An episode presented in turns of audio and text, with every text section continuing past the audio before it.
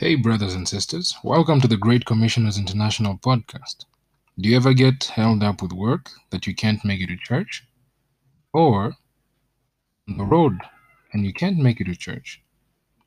Did you miss what the pastor said and would like to replay his words? Do you ever thirst for God's word and you don't know where to go? Then you're at the right place.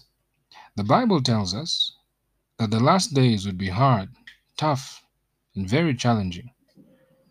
It even told us that many would give up the faith because of what they're going through. But there's good news. The good news is that we have the gospel, a way out.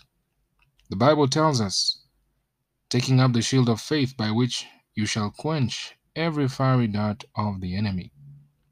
That means for you to stand, your faith has to be strong.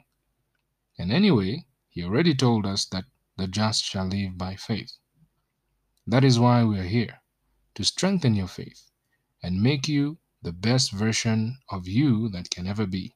Join us and let us help you build your faith, grow in God, fight the good fight, and finish the race. God bless you.